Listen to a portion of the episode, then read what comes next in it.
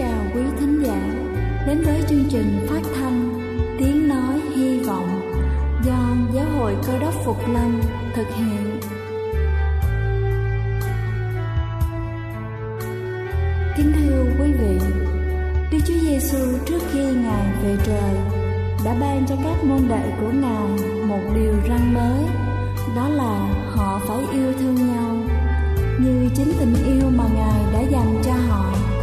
Quả thật vậy thưa quý vị, tình yêu thương là một món quà vô giá mà Chúa đã ban cho nhân loại và đó cũng là thông điệp mà chúng tôi muốn gửi đến toàn thể quý vị.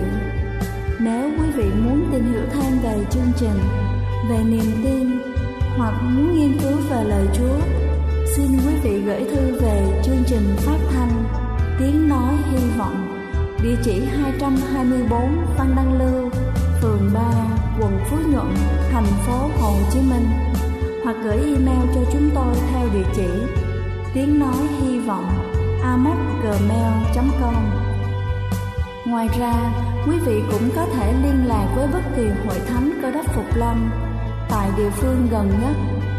Xin chân thành cảm ơn và kính mời quý vị lắng nghe chương trình hôm nay.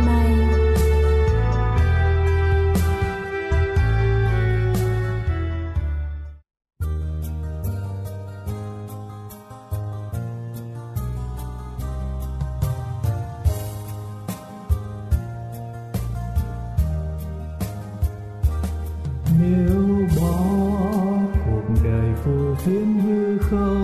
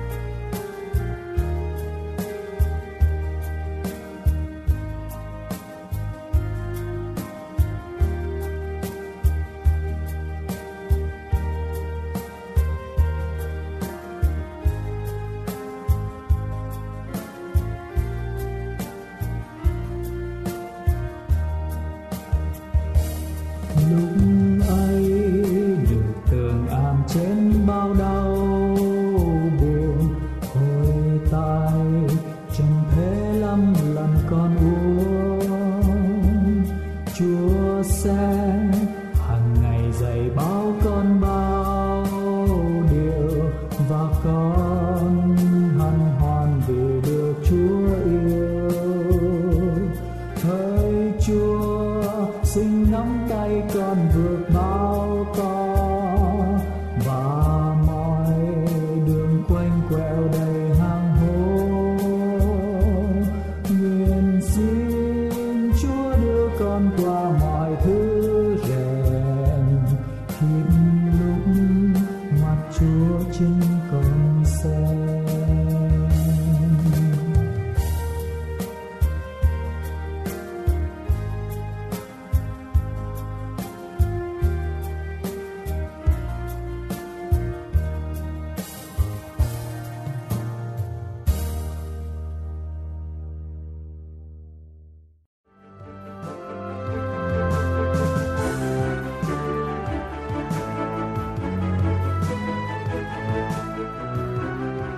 Xin thân ái kính chào quý vị thính giả thân mến.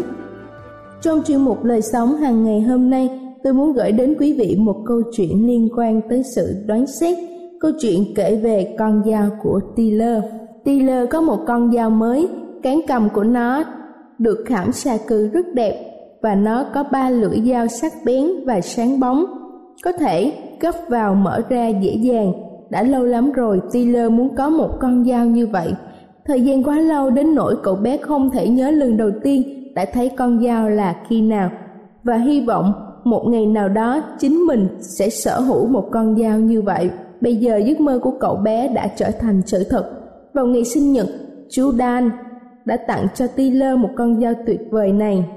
Cậu bé sử dụng con dao để làm nhiều việc, cắt một sợi dây, quét một lỗ trên bìa cứng, cắt một cành hoa hồng cho mẹ, hoặc là gọt một miếng gỗ. Tiller chắc chắn rằng con dao mới của nó có thể dùng cho nhiều thứ trong những ngày qua. Tiller thấy một gói đồ bên cạnh đĩa ăn sáng vào buổi sáng sinh nhật nó. Ngay khi sau khi dùng bữa sáng xong, nó thử những lưỡi dao. Tiller đang dùng con dao mới của mình làm một cái chốt để sửa đồ chơi cho em trai, thì người bạn thân nhất Kevin đến chơi và chúc mừng sinh nhật. Xem con dao mới của tớ nè, Tiller la lên khi Kevin vào phòng. Kevin cầm con dao, nó lật qua lật lại và xem tỉ mỉ. Con dao tuyệt đẹp, nó nói và đặt con dao trên chỗ tay của chiếc ghế salon trong phòng khách. Quay lại việc sửa đồ chơi, Tiller và Kevin cố gắng gắn cái chốt vào. Nó vẫn còn lớn quá. Tiller nói, tôi phải vót cho nó nhỏ hơn. Nó với lấy con dao. Con dao không còn trên thành để tay nữa. Tiller quay qua Kevin. Con dao của tớ đâu? Nó hỏi. Kevin bối rối. Nó ngay đây mà, tớ đã đặt nó trên chỗ để tay của chiếc ghế. Tớ chắc đã làm như vậy. Nếu cậu đã để ở đây thì nó vẫn còn ở đây chứ. Taylor nói, tớ không đụng đến nó. Và ngoài chúng ta ra, không còn ai khác trong phòng này. Nhưng tớ đã đặt nó ở đó. Kevin khẳng định và chỉ vào, ngay chỗ nó đã đặt con dao. Tớ để ở đây nè. Vậy thì nó ở đâu? Taylor gặn hỏi. Tớ không biết. Kevin nói, tất cả những gì tớ biết là tớ không đụng đến nó sau khi đã đặt nó lên ghế. Nhưng mà cậu phải biết. Taylor cãi lại, không ai khác ở đây cả và con dao đã biến mất. Tớ không lấy con dao cũ của cậu. Kevin nói và lo lắng. Cậu đừng nói là tớ lấy con dao. Taylor bắt đầu giận dữ. Không có gì vui vẻ để đùa như vậy đâu, trả con dao cho tớ ngay. Tôi đã bảo là tôi không lấy nó. Kevin nói. Taylor chạy vào phòng kế bên. Mẹ, Kevin lấy con dao của con và không chịu trả lại, nó đang giữ nó. Mẹ mỉm cười nhìn cậu con trai đang tức giận. Chắc phải có vấn đề gì rồi. Kevin không lấy con dao của con, bạn ấy cũng không lấy bất cứ gì mà không thuộc về bạn ấy. Nhưng con biết nó đã lấy. Taylor đáp lại, nó đã ăn cắp, con dao đã biến mất. Chờ một chút, giọng mẹ nghe có vẻ nghiêm túc. Con thấy Kevin lấy con dao của con không? Con đã đưa cho nó xem, Taylor nói. Và khi con cần lại, nó nói đã đặt con dao trên chỗ để tay của ghế, nhưng nó không làm như vậy bởi vì con dao không có ở đó, không có ai khác ở trong phòng. Vì vậy, Kevin đã nói láo, nó lấy con dao của con. Con sẽ lấy cái gì đó thuộc về Kevin chứ? Mẹ hỏi Taylor, dĩ nhiên là không. Cậu bé la lên, con không ăn cắp.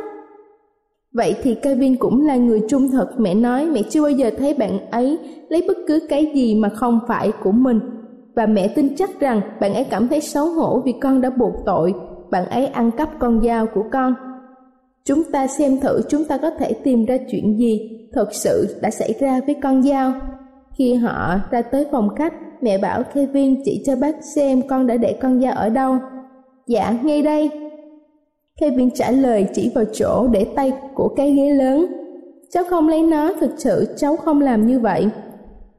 Bác biết cháu không làm như vậy, mẹ của Taylor nói, bà xoay cái ghế và kéo miếng đệm lên.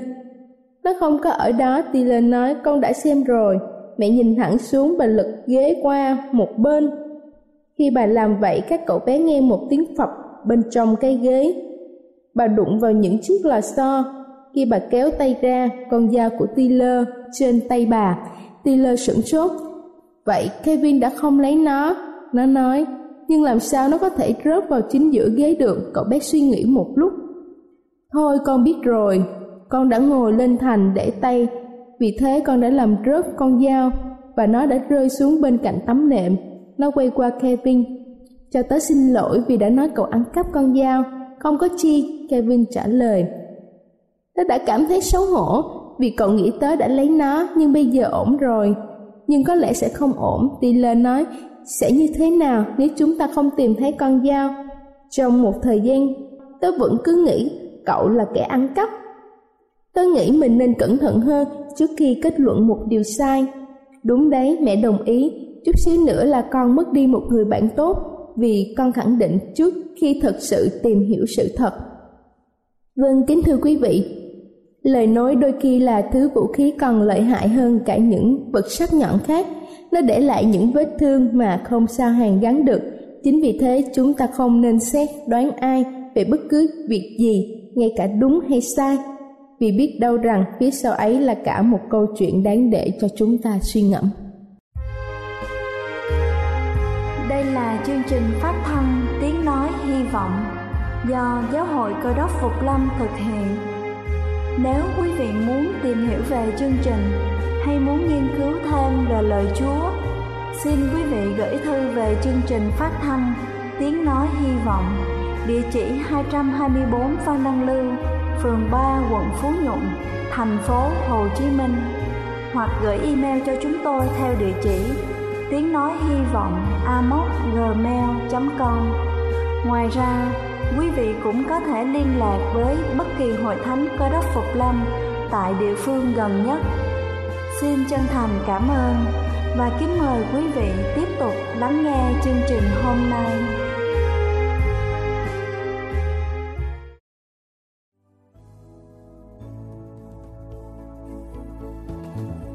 Kính thưa quý vị, một trong những điều kiện để chúng ta có thể theo Chúa đó chính là chúng ta phải sanh lại.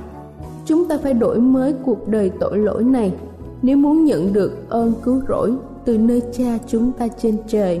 Và trước khi chúng ta đến với phần sứ điệp đổi mới tấm lòng, thì giờ này xin kính mời quý vị cùng lắng lòng để lắng nghe bản thánh nhạc tôn vinh xin Giêsu cầm tay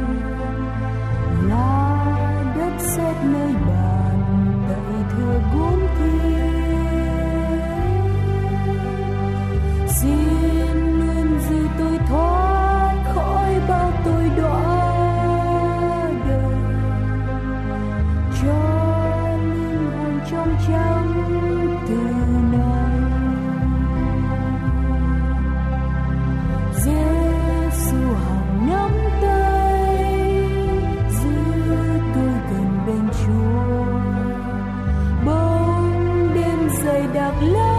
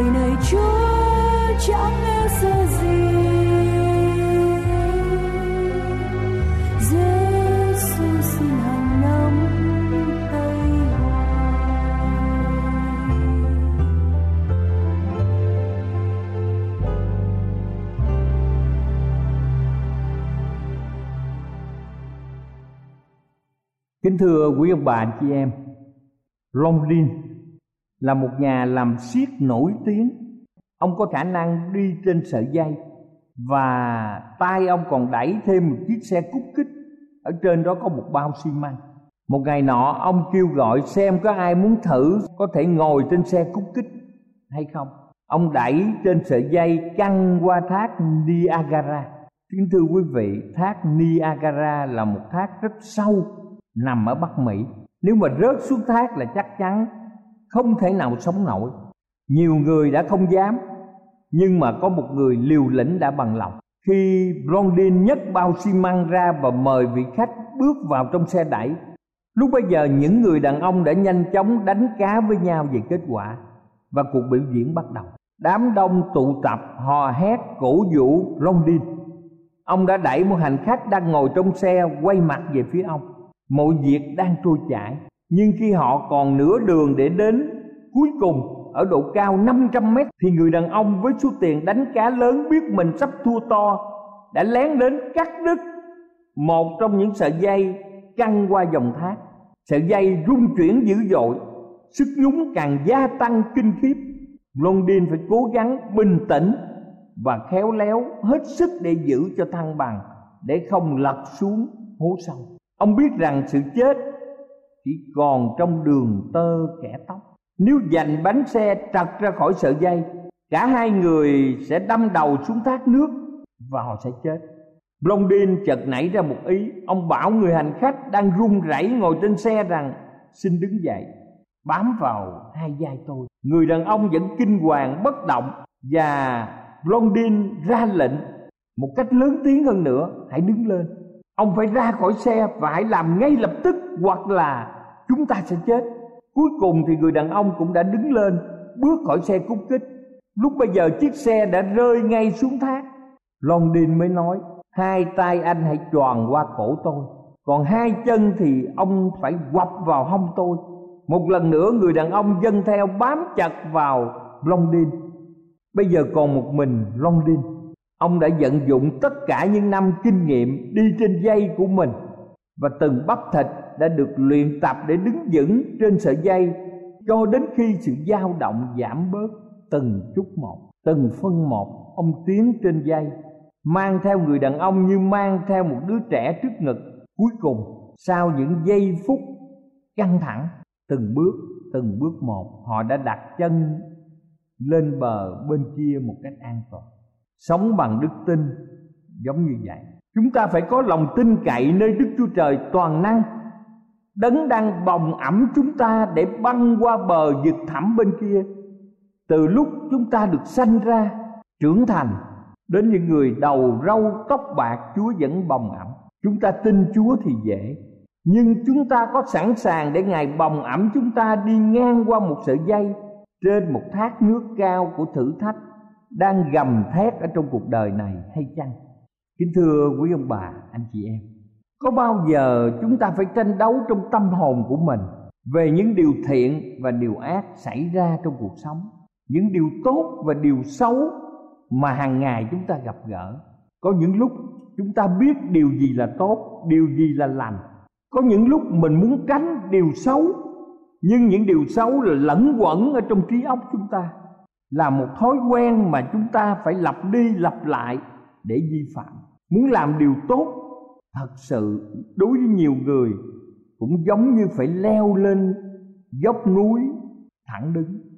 Và làm điều xấu thì cũng giống như chúng ta có thể tuột một cách dễ dàng xuống núi mà không cần phải có một nỗ lực nào để vươn lên. Làm sao chúng ta thoát được tình trạng này? Thoát khỏi hấp lực của tội lỗi câu trả lời chúng ta biết rằng chúng ta phải đổi mới tận ở trong tấm lòng của mình. Đây được gọi là sự sanh lại. Kính thưa quý vị, như vậy làm cách nào để chúng ta có một đời sống mới, một đời sống được tái sanh? Trước nhất, làm cách nào mà mỗi người chúng ta có thể thoát được tội lỗi? Ở trong kinh thánh sách Epheso đoạn 2 từ câu 8 đến câu 10 chúng ta có thể xem trong sách Epheso đoạn 2 từ câu 8 đến câu 10 kinh thánh ghi như sau, vả, ấy là nhờ ân điển bởi đức tin mà anh em được cứu. Điều đó không phải đến từ anh em, bèn là sự ban cho của đức chúa trời. Ấy chẳng phải bởi việc làm đâu, hầu cho không ai khoe mình. Vì chúng ta làm việc ngài làm ra, đã được dựng nên trong đức chúa giêsu christ để làm việc lành mà đức chúa trời đã sắm sẵn trước cho chúng ta làm theo. Kính thưa quý vị, đây là một điều rất là quan trọng cho mỗi người. Khi chúng ta làm những điều tốt lành, không ai có thể khoe tự mình, mà chúng ta làm được mọi việc là nhờ cứu chúa. Chúng ta thấy rằng một người có thể đeo bao tay, họ có thể làm được mọi việc, nhưng không phải bao tay làm mà do bàn tay. Nếu bàn tay rút ra khỏi chiếc bao tay thì bao tay không thể tự làm điều gì cả. Bản chất của con người là thích vi phạm ở trong tội lỗi. Chúng ta thích làm điều xấu, dễ hơn là làm điều tốt. Và ngay cả khi làm được điều tốt, thì một người đôi khi cũng làm vì một ích kỷ nào đó. Vì cá nhân của mình, vì gia đình của mình, vì danh dự của mình chúng ta đã rơi quá xa khỏi tiêu chuẩn công bình, thánh thiện của đức chúa trời toàn năng. Do đó không ai có thể cứu mình được. Khi chúng ta lọt xuống giếng sâu chúng ta không thể nào tự mình leo lên khỏi miệng giếng, mà chúng ta cần người ở trên miệng giếng thả dây xuống để chúng ta có thể buộc dây vào trong người, hoặc người ta thắt những cái nút trong sợi dây và chúng ta nắm vào đó để người ta kéo mình lên. Vì vậy muốn nhận sự cứu rỗi chúng ta phải ý thức trước sự bất lực của mình yếu đuối của mình tội lỗi của mình mỗi người phải hạ mình xuống khiêm nhường tin nhận sự cứu rỗi mà Đức Chúa Trời ban cho trong Đức Chúa Giêsu Christ một cách vô điều kiện. Chúng ta không cần phải dùng tiền bạc, công sức để đổi lấy điều đó. Sau đó chúng ta sẽ dựng nên mới trong Đức Chúa Giêsu bởi quyền năng của Ngài và Đức Thánh Linh thúc giục lòng chúng ta làm theo ý muốn của Đức Chúa Trời. Bất kỳ quốc gia nào, họ cũng có một cuộc đổi mới và cuộc đổi mới khiến cho đời sống kinh tế sẽ tiến bộ, khiến cho việc quản lý của nhà nước trở nên dễ dàng, thân thiện với dân chúng và được mọi người tán đồng việc đổi mới trong tâm hồn chúng ta cũng rất là quan trọng khi chúng ta được dựng nên mới trong Đức Chúa Giêsu bởi quyền năng của Ngài, rồi Đức Thánh Linh sẽ thúc giục lòng chúng ta để chúng ta có thể vui lòng mà làm theo luật pháp. Kế đến Đức Chúa Giêsu gọi sự đổi mới này là điều gì? Kính thưa quý ông bà chị em. Ở trong sách Giăng đoạn 3 từ câu 3 đến câu 5 ghi như sau. Kinh thánh Giăng đoạn 3 từ câu 3 đến câu 5 Đức Chúa Giêsu cất tiếng đáp rằng, quả thật quả thật, ta nói cùng ngươi nếu một người chẳng sanh lại thì không thể thấy được nước Đức Chúa Trời. Kinh Thánh còn ghi một cách rõ ràng như sau. Đức Chúa Giêsu đáp rằng, quả thật quả thật, ta nói cùng ngươi, nếu một người chẳng nhờ nước và thánh linh mà sanh thì không được vào nước Đức Chúa Trời. Hễ chi sanh bởi xác thịt là xác thịt, hễ chi sanh bởi thánh linh là thần. Do đó, mỗi người chúng ta tin nhận Chúa được làm phép bắp tem để gia nhập vào nước trời và kinh thánh làm chứng về Đức Chúa Giêsu Ngài đã hy sinh vì tội lỗi thế gian trên thập tự giá để đổi lấy chúng ta, để chúng ta được sống đời đời. Đức chúa cha, đức chúa con là đức chúa giêsu và đức thánh linh. Đức thánh linh là một trong ba ngôi của đức chúa trời. Ngài ở trong mỗi người trong chúng ta con người muốn sanh ra đời làm người phải có cha và mẹ. Đứa bé không cần phải ra công sức hay nỗ lực. Đều được sanh ra. Muốn sanh lại ở trong đức thánh linh. Kính thưa quý vị, chúng ta hoàn toàn đầu phục chúa và đổi mới và Chúa sẽ hành động ở trong chúng ta. Vì Thánh Linh là thật, không có ai, không nhờ nước và thánh linh mà được sanh lại. Và và chúng ta sẽ thấy Đức Chúa Trời đấng toàn năng, là Đức Chúa Trời đấng yêu thương chúng ta, là đấng cứu thế. Đức Chúa Giêsu nhờ Ngài mà chúng ta được cứu rỗi, vô điều kiện chúng ta được dựng nên mới trong Đức Chúa Giêsu bởi quyền năng cả thể của Ngài. Và nhờ đó, chúng ta sẽ đổi mới được tấm lòng của mình. Thiện và ác đang xảy ra và chắc chắn điều thiện chúng ta sẽ thực hiện một cách dễ dàng ở trong đời sống. Cầu Chúa ban phước và gìn giữ ông bà chị em cho đến ngày mà Đức Chúa Giêsu phục lâm. Và chắc chắn, với sự đổi mới của tấm lòng, chúng ta sẽ có mặt trong thiên quốc, nơi có sự bình an, thịnh vượng, vui vẻ, amen.